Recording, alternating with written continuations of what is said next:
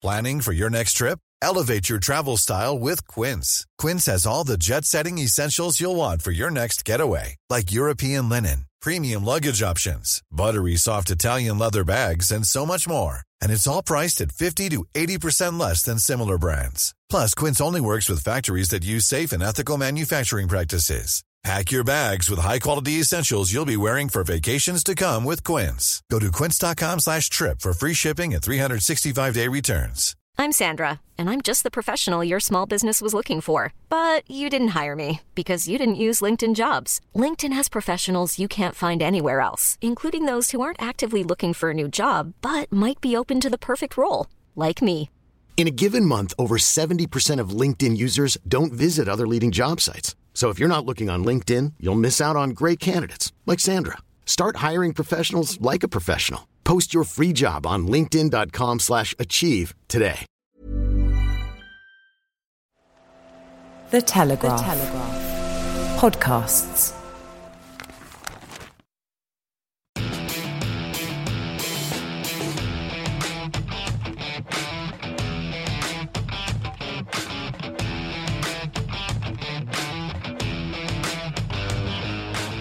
Hello, welcome to Brian Moore's Full Contact with the Telegraph. After a week's rest, ready to go into round three of the Six Nations, and what a selection of games you've got coming up. Two of the tournament's form sides are away from home for the very first time. Ireland, two wins under two from under their new head coach Andy Farrell, but next up for Farrell is Farrell Jr., captain of England, and the trip to Twickenham. Obviously, it's a ground he knows well because he was uh, four years as the defence coach for England. Another man who's familiar with Twickenham is the former Ireland and British Lions captain Paul O'Connell. He'll be joining us today to look ahead to Sunday's clash, and we'll ask him whether the Irish can go all the way under Farrell. Alongside Ireland at the top of the table, there's France. They look rejuvenated under the guidance of Fabien Galthié and Shaun Edwards. They face their first away trip from Paris on a Saturday afternoon away to Wales in Cardiff, which won't be easy. We'll look ahead to the game in detail with our studio guest and with the former Wales scrum half Rupert Moon. Away from the Six Nations, domestic rugby in England dealt a blow after the RFU revealed its plans to slash funding to the Greene King Championship by 50%. We'll be getting the thoughts of the Telegraph's chief rugby correspondent Gavin Mairs on what this means for the future of the competition and what about their newest side Saracens. I don't think you'll have a blind bit of difference on Saracens. And we'll be taking all your questions some good ones as usual because you're a bright bunch. Right now, I'm delighted to say, alongside me for his full contact debut is the former France and Biarritz flanker, Serge Betsen. Hi, Brian. Hello, Serge. France, well, um, tackling, discipline, hard work. C'est fou, huh? Yeah, yes, definitely, Brian. It's uh, it's very uh, very important to see France playing that level, uh, as you just mentioned, uh, discipline, uh, organization. Uh, I think all that things come from uh, one one man who everyone know, very very important man, which is uh, Shaun Edwards, who jo- joined the, the French team in the summer and and tried to change the way we were defending. And I think, uh, as Shaun mentioned all the time when you were coaching me at Wasps, is the attack start in defense. Then uh, I think uh, France managed to do that well the first game against England. What is it about Shaun Edwards? Because I know him not very well, I know him reasonably well, but you know him a lot better because you've worked with him. What is it about him that is that that, that makes a difference? I think that it's really passionate on, on what he's do. He's really uh, uh, lively, uh, out loud, and and and he's, he he feel everything he say to the players, and uh, and that is very contagious. And I think he's really share what is believed the most is uh, believe in yourself and trying to make the most of what you can do to tackle and stop your opponent then this is what is is about Shaun Edwards and and I think that's uh aspect is very important in the game, and uh, it's also human, very very close to the player, very um, very in line of uh, talking and uh, and sharing what what is all about uh, in defense, and uh, and people really enjoy it, and uh, and the relationship is really simple, even people don't really know or understand what he what he say when when he talk uh, because it's up north but uh, people can feel it and can really trans- transfer that to the game. Because the one concern i had obviously i've not been in the french camp you have for for, for ages but i've been told that you know on certain occasions with the players uh, and some coaches they have arguments and so on and i just wondered whether the French would accept Shaun because he's very direct, isn't he? You do it his way. he's right because obviously he's being judged on that. I just wondered whether the French might say, you know, no, actually, no, I'm not. I don't want to do this. Uh, it's funny you say that because uh, in France it's all it's mainly like this, where the the player are being coaching for a long time, which is very directive and I think that suits his coaching philosophy. Then, um, then for some reason, I think uh, we can see the way France are defending. And, and and we can see the way he improved the defense of France and uh, and definitely um, uh, it's funny that uh, before he moved to to France, he, we had a meeting. Uh, he, he asked me to to have a, a, a talk, a discussion be, to understand French philosophy, uh, players, etc. And and we really have a very frank, honest uh, conversation about France and uh, and the potential there. And and and just by doing this, it shows how how important was for him to to move to France and how he care for everything he, he do and he's really um, uh, passionate on, on this well, that doesn't surprise me because he's a very thorough man, isn't he? He's a very detailed man, mm. and he wouldn't leave that. Look, what's what's the reaction been uh, like to the performances and the new side, the new look uh, from the French rugby public? But I think they really enjoy it, and you can see that in uh, in the stadium. Uh, you you were there in the Stade de France uh, against England. The the vibe was so positive. The, the the people were really enjoying the game and really supportive, which is was really rare from the last few years. And and I think that uh, creates a, a, great atmosphere and, and also the belief to the players. And and now we can name some player like uh, uh, Alldritt, uh, Francois Cros, uh, uh, uh, Charles Olivon, the captain, and those players we can know we can name them each. Then that is for me is bring a lot of confidence uh, around the public and and and the way they play as well is is very positive. Then all that makes the France being looking very good, and um, and I believe the the, the it's just a starting.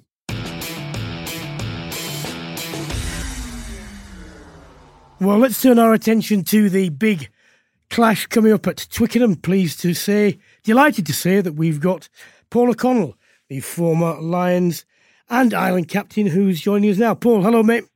How you doing, Brian? Okay, uh, two out of two for Andy Farrell so far.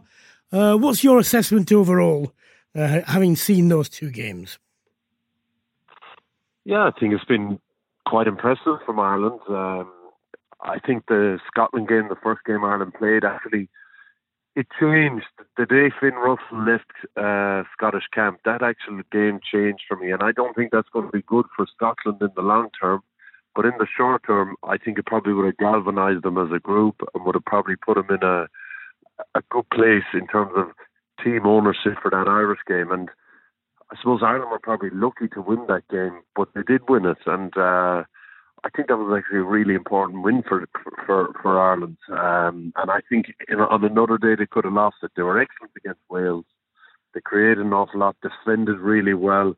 Um, scrum was excellent. Probably rode their luck a little bit again, but a bonus point win at home to Wales you know, is a massive result. They're World Cup uh, mm. semi-finalists. They won the Grand Slam last season.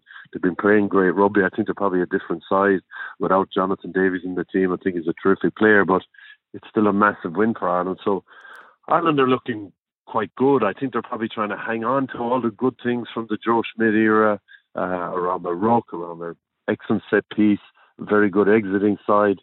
Um, and then they're probably trying to add one or two wrinkles. I think you'll probably see the forwards passing a little bit more a a Kyle Sinckler and, and maybe a little bit more offloading.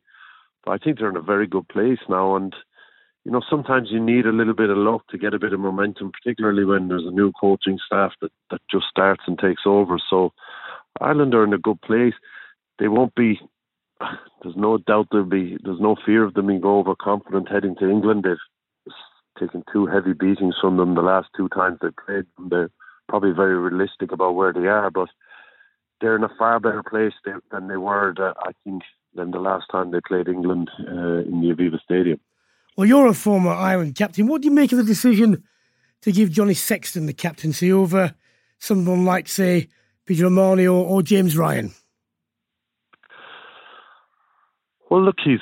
I played with Johnny for a long time, and uh, you know, a lot of guys, a lot of guys, I think, don't outwardly go for captaincy or don't outwardly want the captaincy, and if they're offered it and they're give, it's given it to them, they're very, very grateful. But I think there's a lot of pressure and a lot of stress comes with captaining a team as well. But I think of all the players in Ireland, no player wanted to captain Ireland more than Johnny Sexton. Um, for a long time, I think he's been really eager to do the job, and for a long time, he's probably been more or less doing the job anyway. I mean, even when I when I played with him, I would have relied incredibly uh, heavily on him, and I would have wanted him to almost captain the team alongside me. It's particularly when you're on half, you, you are really the main decision maker. I think the captain might point to the post and make a few other decisions like that, but in terms of how you're going to play the game, in terms of kicking, uh, in terms of running the ball and where you do that, the out half makes most of those decisions anyway. So he's a fantastic guy. I mean, he, he probably doesn't come across certainly to a, a British audience because they wouldn't know him maybe as much as we do. He, he's he's actually great fun. He's great fun to be around in the group, but he's very very serious when it comes to training, when it comes to games, um, and winning. I think doesn't really satisfy him. It doesn't matter how much he gets paid. He is incredibly driven, and he's a great example to young players. Really, you know, he is just a relentlessly driven rugby player, no matter how successful he is, uh, no matter how many caps he gets. And uh, I think he's a great choice. And I, I think James Ryan is ultimately going to end up as the Irish cap uh, as the Irish captain. And and I think you want to protect him a little bit. You want him to be taking the captaincy at a time when he's really eager for it and really ready for it. Um, and uh, I think that's probably what's going to happen now. Can't get away from it. A lot of the build up will be centred around uh, Farrell Junior and Farrell Senior. Um, is there anything in that? Um, you've been around them uh, both in your time with the Lions and so on. What do you think about that? Um, I, listen, I think one of the good things Ireland Irish rugby did a few years ago is they realised the value in investing in top class coaching and the difference it can make um, when you've good players, if you can invest in top class coaching, it can make all the difference. And and I think that's something Ireland has managed to do really well. There's been a few mistakes in the last few years, but by and large, you look at the quality of the coaches. You know, even going back to Pat Lam, Michael Cheika, um, obviously Joe Schmidt, Les Kiss. Um, some of the foreign coaches we've brought in have been top class. And I think when he lost his job, when Andy Farrell lost his job in Ireland, a lot of us guys that have worked with him on the Lions would have been saying to Joe, if this guy can be grabbed, we should grab him. Um, and he came in, and I suppose along with Joe and maybe the IRFU, they were trying to put in place a plan for succession, maybe similar to what New Zealand do, where uh, they they promote from within and people that know the system and know how it works uh, go from being a defence coach or an attack coach to the head coach. So, from our, from an Irish point of view, it's a great appointment uh, and it's been really successful. And I think just the way those two characters are, Owen and Andy, are very similar.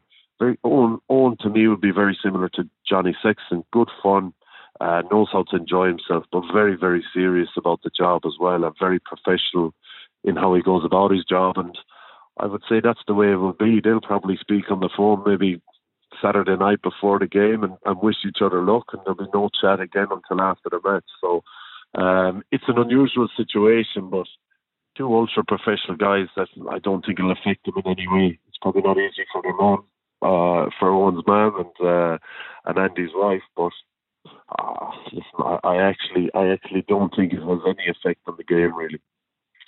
Because you know what, they're both going to come out and say it's not about us; it's a wider thing. It's insignificant. What they should say is, you know what, or, or certain Owen should say, he's given me it since I was a kid. He's beat me everything when he was, you know, and now I've got a chance.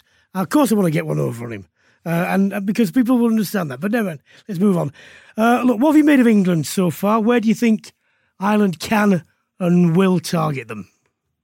I think England's win against Scotland was similar to Ireland's win against Scotland. I mean, that when you play in those kind of conditions, it's made for an upset, particularly away from home, particularly after they uh, losing to France and being quite inaccurate. So I, I thought England's performance to dog it out and just get the result. It's one of the things I enjoy about working with the BBC, Brian, is you, you speak to some of the older school guys uh, a lot of the time, and they're just first and foremost focused on how do you go about winning the rugby match. And I think some of the younger crew, we've been, uh, I'm including myself with the younger crew at 40, but uh, we, there's so much talk about performance and how did you perform. But the main statistic is the scoreboard. You know, you have to win the game. And for me, England winning that game when it was ripe for a, an upset was a big moment for them. Um, I thought they probably should have beaten France when we look back, and it certainly we were impressed with France and the defence and the Shaun Edwards effect. But when you actually looked at the game again, England had a multitude of opportunities to win that game and probably should have won that game. So I think England are probably in a very good place heading to this game. They've built a little bit of a, a defensive mindset now with, with, Eddie in the media, with uh, Ellis Genge obviously in the media after the game. Um, and I think heading back to Twickenham with the possibility maybe of, of some better weather uh, I think England are probably right for a very good performance. I mean, my favourite player to watch at the moment is Kyle Sinckler. But the last two weeks when I've watched him against France and against Scotland, his passing game, you know, it's non-existent because it's so difficult to play in those conditions. And he's been one of the main reasons for me England have played so well. And you know, I've never seen a tight head prop that his first and second option is to pass or offload and he seems to create so much space for England in how he plays. And he hasn't been able to play like that in the last two weeks. So um, I think England are in a good place, um, but Ireland are too, and that's what makes this weekend so special for me. I think Wales, France, with France beginning to feel a little bit of confidence, and Ireland, England, with Ireland beginning to come back and find maybe some of their 2018 form again. Um, I think it looks like a great weekend of rugby. Uh, a prediction? I think Ireland are going to play really, really well. Um, but I fancy England, particularly at home. I mean, uh, I think England won't have forgotten their performance uh, in the World Cup semi final against New Zealand. I was at that game and I just thought England were operating on a on a different level. Um, I don't see any reason why they can't get back to that level. Certainly, Billy Vunipola isn't playing. He is a world class player. You know, he can generate quick ball when there's when it looks like there's absolutely no hope of generating quick ball. And uh, Ireland probably don't have as many players uh, like that as, as England do. But I fancy England. I'd go England by seven points. Well, we will see. I'll see you there, mate. Okay. Cheers, Brian. Take care. Thank you. Paul O'Connell, a bit surprising, actually. Um, thought he might plump for Ireland. I'm pretty sure he's right. There's only going to be one score. Uh, which way it will go, I don't know. He's also right that, uh, yeah, England uh, gave Ireland a shellacking last time out, but Ireland won't fear coming to Twickenham because they've got a relatively good record there over the past 10 years. How do you see that one going? It's it's a it's a very very uh, uh, tricky one because um, as you mentioned, uh, Ireland Ireland play decent rugby since since the Six Nations started, and uh, and to see uh, Andy Farrell. Uh, uh, back at Twickenham uh, and and face his son team will be huge in in terms of emotion.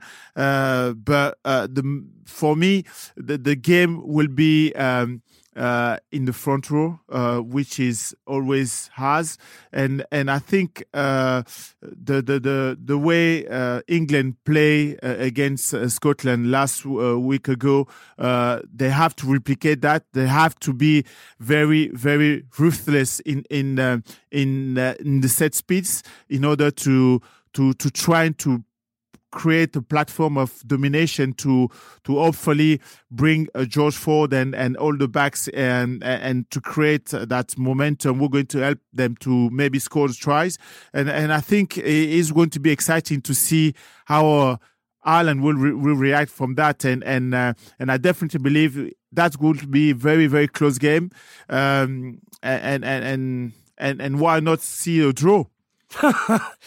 Serge, um, huge um, and very distinguished back row player yourself. What is your view of picking players out of position in the back row, like Curry at number eight, for example? yeah, there were a lot of talk around that, and uh, and, and I believe um, uh, Eddie Jones have his view uh, of of why he do that, but again, uh, it, it's it's very difficult for the player to to adapt himself as quick as possible uh, on on the way uh, people wanted. But uh, is that uh, a decision for him as well to be moving to uh, play a position he, he never play? I, I, people don't know. Then it's difficult to analyze that, but for sure is going to be a it's a weakness for for England because we know how good he is as a seven. We know how good he is, can disrupt the game, uh, opposition game by uh, his tackling, by his ball carrying, and and uh, it's important to to to give him a minimum um, uh, confident on the way he play. And so far, uh, it, it, was it, it was very difficult for him to start in Paris with with some uh, amazing uh, uh back row player. And and again, they would be facing uh, Ireland, who are very very uh, experienced team. And again, if is that one of the weakness for England, it will be that position where he should be in the front foot, not in the back foot. Well, you make the point. Uh, the assessment of the success of this is not just, you know, how well does he do at number eight. It's how well does his replacement do where he would have been, you know, where we know him and Underhill have been playing very well. So, and when you saw Dombrandt's performance against Saracens, well, I'm, I'm you know, I, I still don't understand that, but yeah. um, I'm, I'm not the coach. There we go. Yeah, but uh, it's true that we, we need to we need to match uh, expectation of, of, of the primary role of, of the flanker, mm-hmm. and uh, and if Underhill is one of the best tackler of England, he should be uh, he should be brought in that position in order to do what he do the best, which is uh, stopping the opposition, jackal and tackle uh, with always a positive tackle, which is make a huge pressure into the opposition. Hello. Sorry to interrupt your podcast. I just wanted to take a quick moment to tell you about another programme from The Telegraph. I'm Ben Riley Smith, the Daily Telegraph's US editor, and I've spent the last year exploring the scandal over links between Donald Trump and Russia for my new podcast, Crossfire. What I found was an extraordinary untold story that kept coming back to Britain. The big gorilla in the room was would Trump want to meet Putin? Would Putin then meet Trump? And he said, uh, and in any case, the Russians might use some material that they have on Clinton. This is dangerous. This is really dangerous. I've been tracking down those directly involved, from Washington to Cambridge to Belgravia, to try and find out what really happened and what it can tell us about this year's election. So we're looking at the backdrop of Russia, we're looking at what they might be trying to do for our election. Over six episodes, I will unpack it all, chunk by chunk, through the voices of those with direct knowledge. Most people didn't even want to talk to me.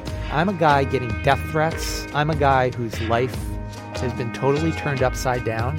I will tell you this uh, whoever it was, I hope they get punished for it. That's in Crossfire, available now wherever you downloaded this podcast. A lot of the French players have come from very successful age group teams. Do you expect them to be able to continue their progress? Because the jump from, say, under 20s to full international is quite a wide one, but they look, many of them, to, you know, have been going quite well. Do you think the, how do you think they will go around trying to keep this progress? But I think uh, one of the thing uh, change uh, for for for the last two years is, is that uh, that that generation of player will win the World World Cup under twenty, and and it's it's funny because uh, we we talk a lot about that now, but you have to remember uh, England. the last four years were a world champion under mm-hmm. 20 and those players are Owen Farrell, uh, Elliot Daly, um, uh, Joe, Itoje, Joe Launchbury, mm. all that player uh, getting the experience from the under 20, then yes, I definitely believe that uh, the, the, the young, young talent player should learn from that experience and, and, and get the game time in order to to to experience high level in order to transfer that to the national team, then uh, yeah, this is the, the, the, pathway of, of the player to be from uh, uh, under 20 to national player. Then uh, that that part is very important. If uh, France and, and the top 14 understand that they will have more player, more younger player who are going to play in the French Championship, uh, top 14, and and get that experience uh, and and follow follow that. I think. Um, now France starting realizing that we need to invest in younger young youngster. We need to invest in the in, in the um, in the young age in order to mm-hmm. bring a new new player and a new new new prospect for the national team. Well, look, everyone over here, yeah. probably because he's English, has been focusing on Shaun Edwards, but obviously Fabien Galthié must have had a hand and some part in the success so far. Um, what do you think he has uh, he has done differently? I think the most important thing uh, was uh, before the starting of the Six Nation. Uh, just to remind you, uh, uh, Galthié was brought in the French team uh, for the preparation of the World Cup in Japan. Then that's for me uh, I was a little bit concerned. I, I was worried because I, I thought if the, if it's not happened really well in the World Cup, that's going to create some, uh, uh, I think, uh, distinction in uh, in the camp, in the French camp. But it happened that he, the French team went really well, uh, and the coaches, um, Fabien Galthié, um, as well as uh, Laurent Labit manage really well the players and the player really enjoy their professionalism. Uh, Fabien Galthié is one of the the first professional uh, coaches in the area of era of professionalism, and I think uh, player enjoy that. Uh, in the past, there were a lot of uh, uh, coaches who were not used to be uh, professional coaches like within the French club, and and that creates a little bit of uh, let's say miscommunication and, and, the way of work wasn't the same. Then I think Fabien Galthié brought something really new with a very very rigid um, plan uh, where everyone has to follow, and, and I think that's uh, give a lot of confidence to the players, and and and also there is uh, Rafael Ibanez who are also manager uh, within the team, and and those group of uh, uh, staff uh, coaches bring a lot of confidence and the way they work is bringing uh, excellence in within the camp and that is for me uh, a lot of things we changed from the past well, Galthié, you're right. He's got a, a long and experienced track record. Uh, so long, um, he's so old that I played against him. Talking about scrum halves, Antoine Dupont. He's for me, he's been sensational.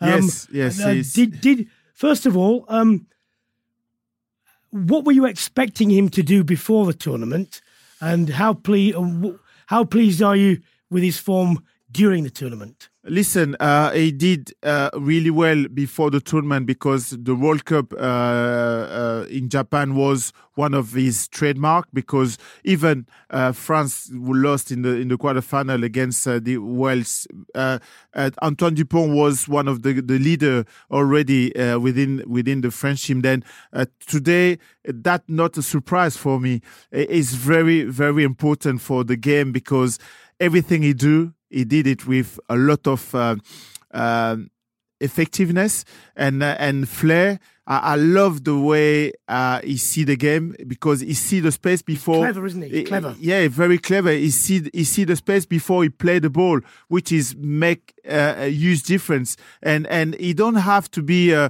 uh, huge physically. Uh, he's, very tiny, but the the way he play, the way he run with the ball, the way he, he use this for his forward to to move to to move and and and create mismatch is very very unusual, and, and I, am really pleased to see him playing, and uh, and he's one of the the great asset of, of French rugby from now. Well, you mentioned um, the back row, the uh, captain Charles Ollivon and Gregory Alldritt. Um, do we have a settled French back row now, and how good can they be?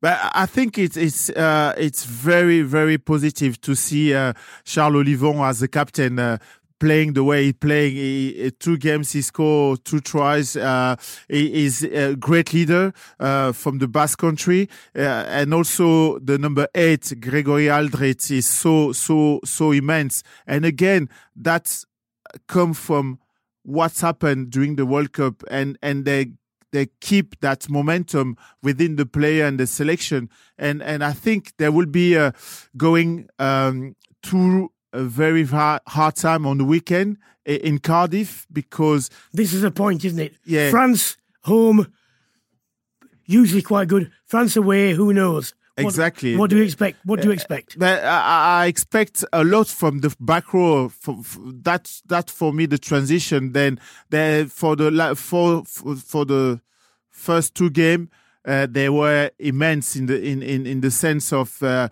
collectively and uh, and individually they they were uh, a very uh, high profile player. But now I want to see them in a very out, outstanding uh, atmosphere, which is Cardiff Millennium Stadium, and the way they they have to handle the challenge of uh, facing the Welsh team uh, who are on fire as well uh, with the new uh, coaches and, and, and, new player. Uh, I think it will be a, a very tight game. Uh, the fact that um, all the staff know exactly what Cardiff look like when uh, when when the Welsh team are uh, are in, in the top level will be important and uh, and I definitely believe this game will be uh, the really transition game to see if we're really up to to win the tournament. Well, look, why don't we get a Welsh perspective for the clash against France? Joining us once again, I'm pleased to say, is Rupert Moon, the former Wales scrum half. Hello, Rupert. How are you doing? Um, just been talking about Shaun Edwards. Um, Crikey. Well, what can you say? I mean, he's going to be a factor in this, isn't he? Oh, look, um, he is, uh, and I've I've known him for quite a while, and uh, talked to many players about his um, style. It's uh, it's grunt and growl, so he doesn't need to speak any language other than that and seems to um, inspire people um, in that way. Look, um, P- Pivac, people expected quite a lot, I think, unrealistically, in terms of changing style and suddenly going out there. Um, what have you thought, and what have the public thought about things so far? I think there was, uh, as we would all like, um, is that um, way of just chucking it about a little bit more. I remember Gareth Jenkins and Nigel Davies talking about the Welsh way when they were involved. Um, I think it's a it is nice and romantic, and and we've evolved certainly uh, over time when Gatland began to using the ball a lot more uh, to the end of his tenure, and then for Wayne Pivac to pick it up and do a little bit more. But as you know, as we know, that winning the matters.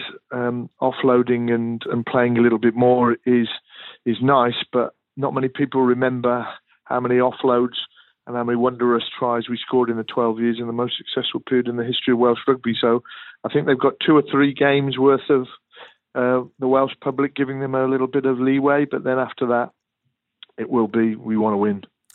Well, look, one thing that's not helping Pivac is um, the injuries that uh, Wales have got. Uh, Jonathan Davies being badly missed, I think, as indeed he would be. But, you know, I, have heard that he might be recalling uh, Rhys Priestland. Do we, I mean, Priestland's, am I right? He's 10 caps short of the 60 cap rule that Exile's supposed to have before the picked. Um, what would you uh, think if, if this rule was broken in this instance?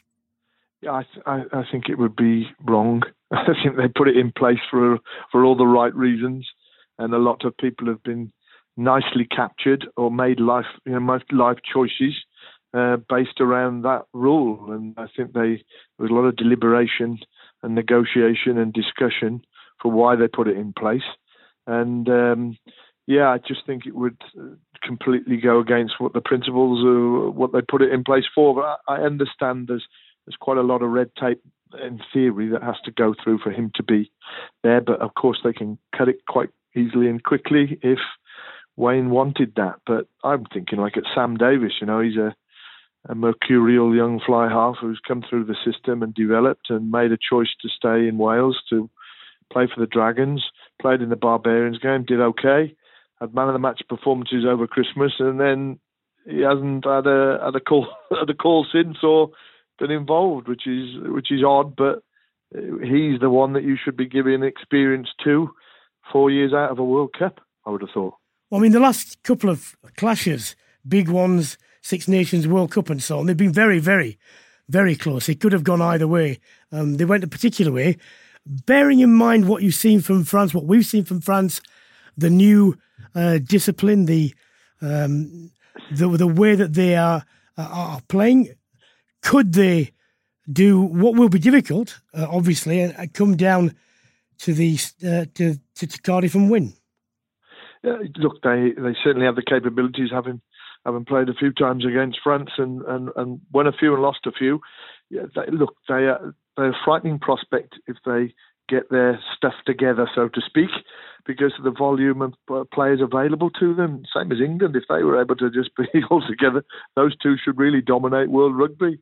But yeah, I but I think Wales, as in Wayne Pivac, have to be bold here. You know, I remember back to when Steve Hansen took over um, the Welsh team, the Welsh squad, and it was about performance and developing for the future. You only get experience by gaining experience. So we've got to invest. We've got a great group, a squad of players, of a large proportion of which will be all right for the next World Cup. So transitioning players in is get caps into them early, and that's where I think in key positions we the players aren't going to be able to make it by the time the World Cup comes. And I'm I'm in the belief of senior players that we that are going to be hanging on in by the time that comes because of the games in between. So I think we've just got to bite the bullet, give young some young talent some tough experiences and stick with them. And there's no tougher than France. And then going to New Zealand ain't going to be easy. But someone like Sam Davies went down to some went down to the South Seas. That's right, and did played Samoa and Tonga uh, under the under the guidance of Robin McBryde, and, and was successful. And not many people can say they did that as a ten. Well, we won't have long to uh, wait. I'm sure you're looking forward to it. So are we. Thank you for joining us. Thanks for your contributions. As always, Rupert Moon. Thank you. Serge, um, what are your uh, memories of the Six Nations because your stay in the French side was was very successful. It was possibly the most successful France have had in the Six Nations. What are your memories of it? But great it's funny that uh, you mentioned being 20 years now. Uh, it's great memories, great uh, feeling because uh, we we start uh, my generation start the Six Nation, which is uh, luckily we won the first Grand Slam of the Six Nation in 2002. two years after the Six Nations started, then yeah, the, the the the memories was so positive, so so so enjoyable. Uh, on that, um, I remember playing uh, playing uh, in 2000 the, my first Six Nation and uh, and the the tournament wasn't a, a, great tournament for us and I have a very uh, tough moment but two years after 2002 we managed to do something very special and and it starts with playing away from home which is Cardiff where where we play uh, Welsh team that game, I have to say, was one of the toughest game ever. With uh, Quinnell brother, we were carrying the ball uh, one after the, uh, one after the other, uh, and and and when when you see the pressure uh, come from the supporter who are booing or shouting when when one of them were carrying the ball, you you you can get scared and feel like uh, the the the world going to fall into you into the pitch, then then that was one of the the great game ever, and the memory was uh, fantastic because we won the game, but uh, that was by one point and last minute. And, well, and, you're right, but interesting because in that year against England, same year 2002, uh, Clive Woodward said about your performance, he is the only player that I can say was a single handed reason we lost the game. So he said it was all down to you. So what do you remember about that? I remember that um, uh, yeah, I tackle a lot Jonny Wilkinson, sometimes late, but uh, at that time the, the, the video wasn't there. but uh, but no, uh, it's uh, it's it's it's a great great was one of the great performance uh, ever for for for for the from the French team. It wasn't just me. I think my that generation was Fabien Galthié. Um, Raphaël Ibanez, Olivier Magne, a lot of great players from France, and we wanted to to to create something special. We wanted to be uh, one of the well-known uh, French team ever in that era, and and we managed to have that. And also, you don't forget that we have a a coach who were really really tough on, on on the player, and Bernard Laporte was one of them. And and I always say that he he helped me to be who I am today because he brought a lot of discipline within the team. He brought a lot of respect. Uh, he's one of the coaches who brought uh, a referee within the camp in order to understand the rules of the game and to make France don't make mistake and don't have a lot of penalties. Then those aspect was uh, new to to to to, to, rugby and to us and, and and I think we learn a lot and, and we wanted to prove that we can be on the top uh, level. Well, that certainly was an improvement from when I played because I used to wonder whether the French knew any of the rules actually. But a year later, you go to the World Cup semi final. It went wrong. Why did it go wrong against England in, in the semi final? Uh, it went wrong because we didn't have the, the, the right strategy. I think we because uh, I remember that that that game uh, so well that uh, I, I, cried after the game. I, I remember scoring the the only try uh, to the game, but uh, what happened was uh, d- during the whole weekend the weather was great. Uh, we it was sunny and, and, and never rain. uh, and and and we play our best rugby. I remember the quarterfinal against Ireland. Uh, I think we were really confident to to play um, French rugby. We to play open rugby. And uh, on the day of the game. Uh, it starts raining from the seven in the morning. Well, I've got a question from William Fotherington saying, if it hadn't have rained, do you think you would have won? I'm not sure, but uh, I think we were close to uh, to do something special because uh, we didn't really have any plan B uh, to the game. And and I remember that after the game, uh, some English players were talking about how they train during the weekend. Even uh, it was sunny, they train with the ball uh, weight because they knew the the rain will be there, which is something we never never thought about. Then yeah, it's it's it's really really uh, a tricky question, but I think if the rain wasn't there, it would be another history. Well, I, I'm not being wise after the event, and I remember this clearly because as soon as it did start raining, I said England will win this one. A couple more questions. This one from a Frenchman. Do you know Michel Roux Jr.? The uh, chef. Yes, exactly. Good chef. Yeah, yeah, yeah. Harlequin season ticket holder. Oh, um, yeah. um, don't, don't, not, don't, not was, not was. Don't take Oh, against him. Well, look, he can't support Wasps now because they're not in London. Exactly, Um, it's true. Uh, he asked about Shaun Edwards. We have touched on Shaun Edwards, but just just answer me this: How much? Difficult to say percentage wise, but what of the performances you've seen so far? How much do you think is down to him? I think um, uh, England, England, France was down to in um, let's say uh, forty percent. Mhm, okay. Um, uh, when when you when you look at Italy, uh, have to say the defense wasn't great. Maybe because the fact that uh, the opposition they, they think that opposition will be uh, very very loose, but um, uh, the, it's also I think the mindset the the the, the the fact that uh, the the pressure were more in, into the England game than than Italy. But uh, I think now uh, coming going to Cardiff on, on the weekend, this is where we're going to see the real the real work of um, Shaun Edwards, but also the real work of uh, uh, Fabien Galthié because that's going to combine uh, two things: uh, attack and defense.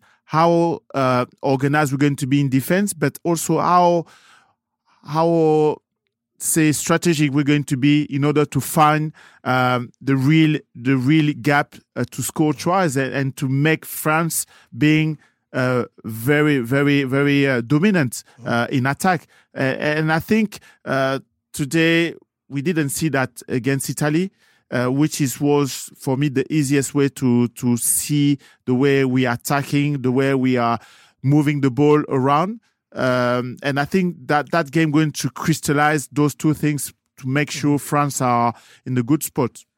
Uh, just a last question from David Gilbert. Um, in this country, the championship clubs have had their funding cut by 50%. Now, he's asking, um, can you tell us a bit about the French second tier system? How does that work? But it's it's it's a little bit similar to uh, to England, but it's true that the budget are miles miles away.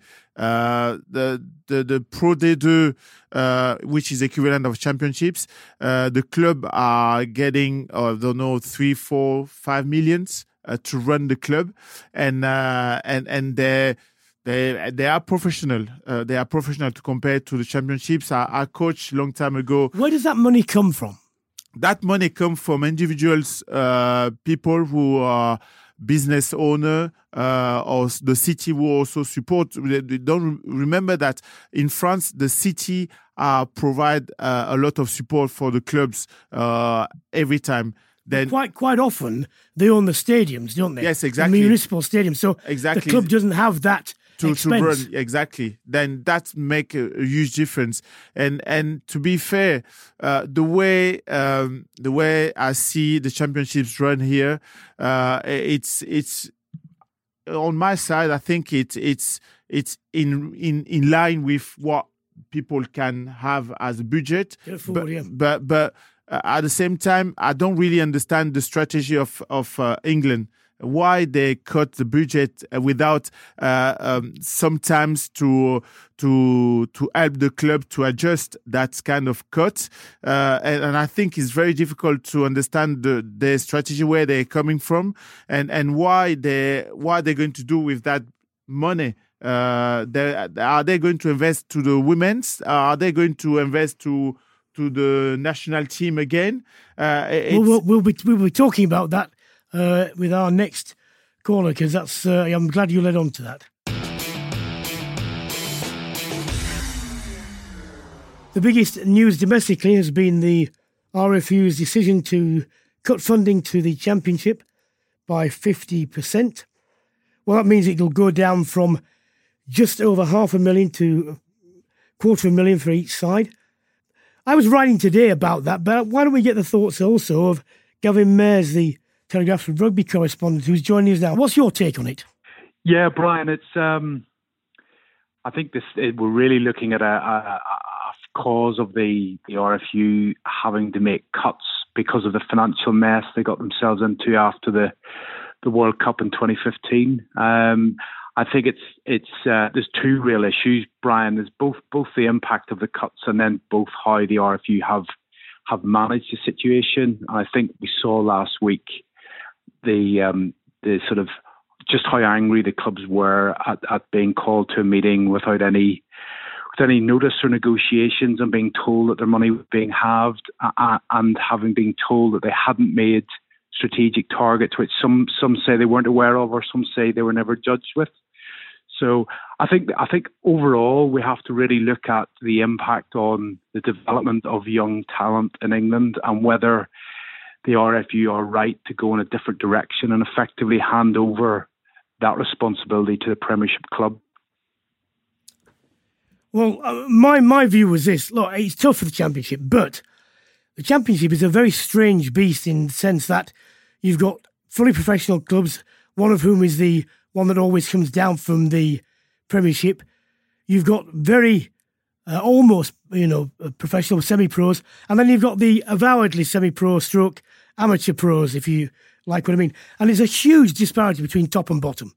Um, I've never understood why the Championship do not uh, get in bed with ring fencing in this sense, provided that they have an automatic right, one of them, to come up every two or three years or whatever. I just don't see, because people have been putting in the papers, it takes £7 million a year to make a successful challenge to get up. Well, they're having to do this every single year. All of them who, want who have a realistic ambition. It doesn't make any sense to me. They're not, they're not doing themselves any favours. So I understand that, Brian, totally. And I think the RFU were trying to make the point that a sort of 200,000, 250,000 cut annually will not impact a club that has realistic ambitions of going up. And that absolutely is true. But I think also we just have to look at what is the role of the RFU? Is it to develop young English players? Is it to help their own clubs develop? And I think if you are imposing a, a, a sort of quite a brutal funding cut, whether you think about the Premiership or not, it's going to impact uh, players who, who benefit from playing in that, that, that league, that level against men, not necessarily on under 18s or or Premiership Cup. You're playing against some experienced professionals, and you get a club culture.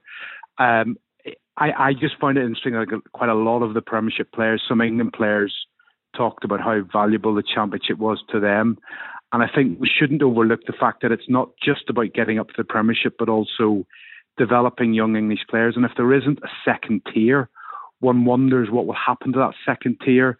There's no commitment to, to play English players. We could see more overseas players comes in, and then you. My fear would be that more and more young talent will have won't have games to play, and they'll just be end up in academies lifting weights. Every pound that the RFU spends somewhere means that another part of the game, and they all want the money, and I understand that, but the RFU at the moment doesn't have it, and probably never will have enough for, for what everybody wants. When you take away one bit, you give to someone else. Um, what are the clubs saying about the need for the long term stability of the game, for the grassroots, the women's game, and so on? I think it's a very good point, Brian. And the RFU's argument would be that they, that you know, they're they're trying to get their spending under control post the, the World Cup 2015, where a lot of money was spent for the right reasons, but maybe not with the with this proper, proper scrutiny. Um, the one the one thing against that, Brian, is the problem the RFU have is they signed this eight year agreement with the Premiership clubs that they just can't really afford, and that to me should be under more scrutiny. The fact that they're they're locked into another four years. Uh, they uh, in 2016 they signed this thing for 220 million to the Premiership clubs.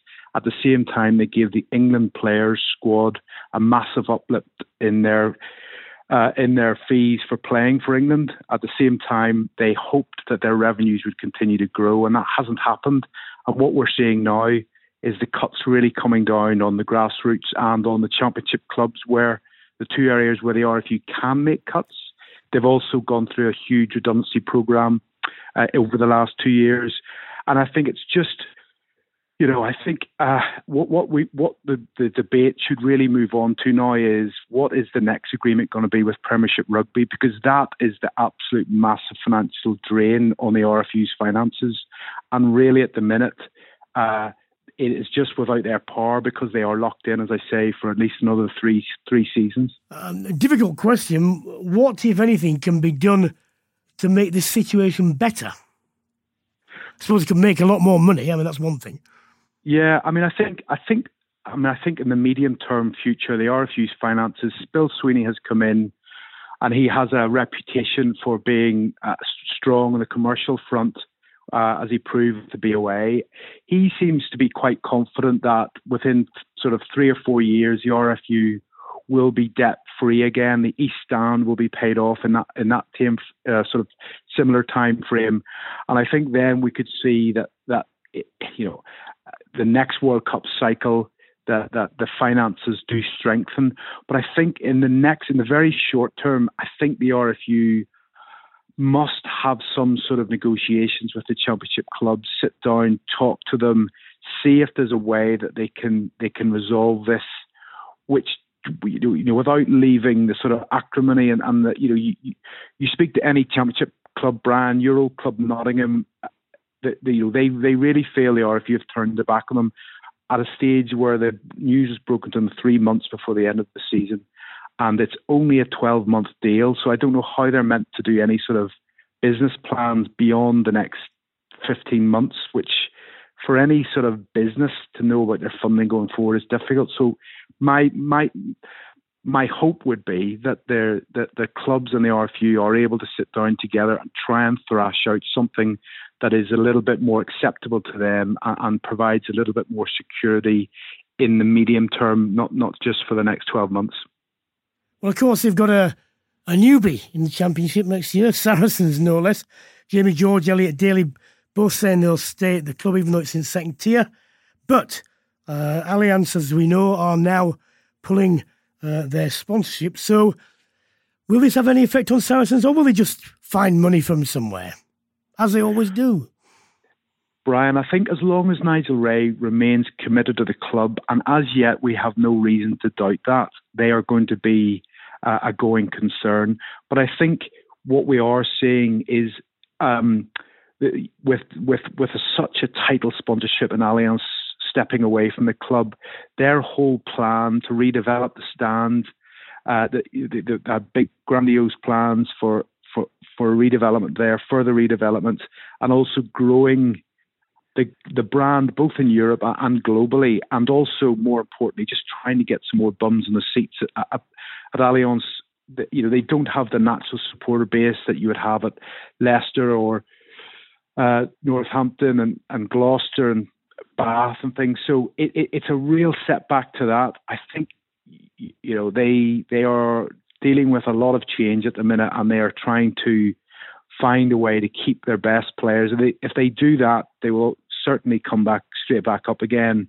And I think um, if they are able to sort of demonstrate to the wider rugby community that they have moved on and and that you know you will then begin the process of attracting new sponsors but it, it is tough times brian i think it's probably i think the club were probably initially too slow to react to to to the news and the fine and and, and the second sanction with points deduction um, has left the club in a really difficult position, uh, and you know this this this will really test their management and and I would say governance of the club.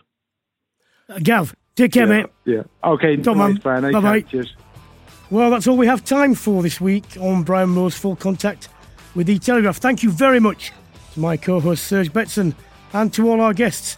I'll be back every Monday evening during the Six Nations from all the usual places you get your podcast from. So, if you've enjoyed this episode or indeed any of the previous episodes, please do subscribe.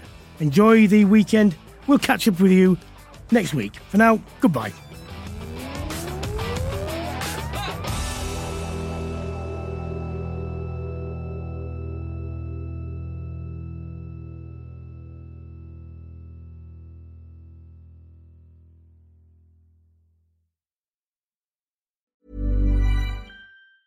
Hi, I'm Daniel, founder of Pretty Litter. Did you know cats tend to hide symptoms of sickness and pain? I learned this the hard way after losing my cat, Gingy. So I created Pretty Litter, a health monitoring litter that helps detect early signs of illness by changing colors, saving you money and potentially your cat's life. Pretty Litter is veterinarian developed, and it's the easiest way to keep tabs on your fur baby's health right at home. Go to prettylitter.com and use code ACAST for 20% off your first order and a free cat toy. Terms and conditions apply. See site for details.